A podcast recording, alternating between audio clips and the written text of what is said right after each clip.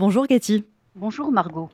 Alors Cathy, c'est aujourd'hui que le Parlement israélien devrait euh, voter en première lecture le projet de loi de réforme judiciaire. Absolument, c'est ce qui est prévu aujourd'hui au Parlement israélien, le vote en première lecture de cette fameuse réforme judiciaire. Il faut expliquer que entre la première lecture et le vote définitif de la loi, il doit se passer selon euh, le système israélien plusieurs mois, parfois même plus d'un an. Et c'est justement dans ce cadre-là que le gouvernement propose d'ouverture d'un dialogue avec ceux qui s'opposent à la réforme judiciaire.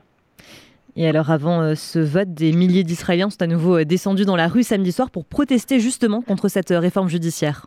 Absolument, et des, des, manifestations qui prennent un tour très très violent euh, par ces manifestations géantes que l'on voit se développer dans tout le pays, pas seulement à Tel Aviv, mais presque d'Elat jusqu'à euh, Kiryat Shmona.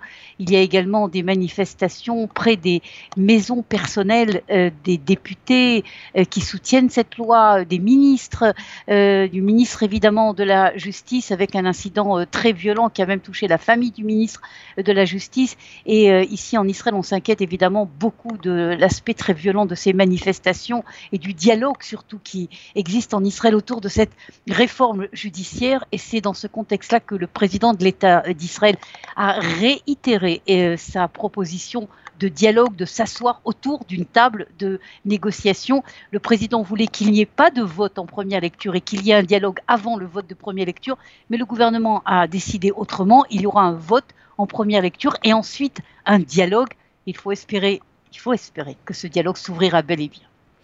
Et autre sujet, Cathy, suite aux récents attentats de, de, Jérusalem, Benjamin Netanyahou a demandé à son ministre de la Sécurité nationale, Itamar Ben-Gvir, de former et de diriger un groupe de travail pour lutter contre le terrorisme.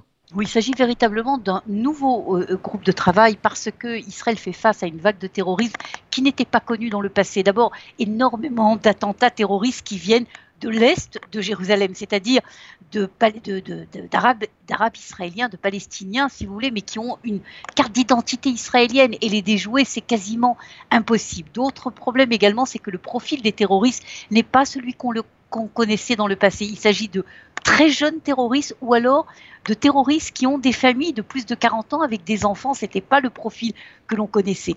En général, l'Israël savait, pardon, faire face à, du terrorisme qui venait d'organisations. Et ça, Israël s'est déjoué. Mais ce nouveau terroriste, c'est compliqué, notamment qu'il est soutenu par une violence énorme sur les réseaux euh, sociaux. Et dans tout ce contexte, donc, il y a une nouvelle cellule antiterroriste. Le gouvernement espère trouver des solutions face à ce nouveau type de terrorisme. Et enfin, Cathy, une nouvelle audience se tient ce matin en Russie sur les activités de l'agence juive à Moscou.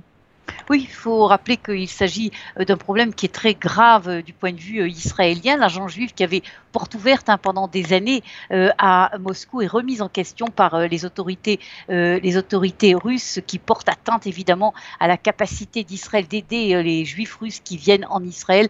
Et donc il y aura une nouvelle discussion. Israël espère que les autorités russes redonneront la légitimité à l'agent juif.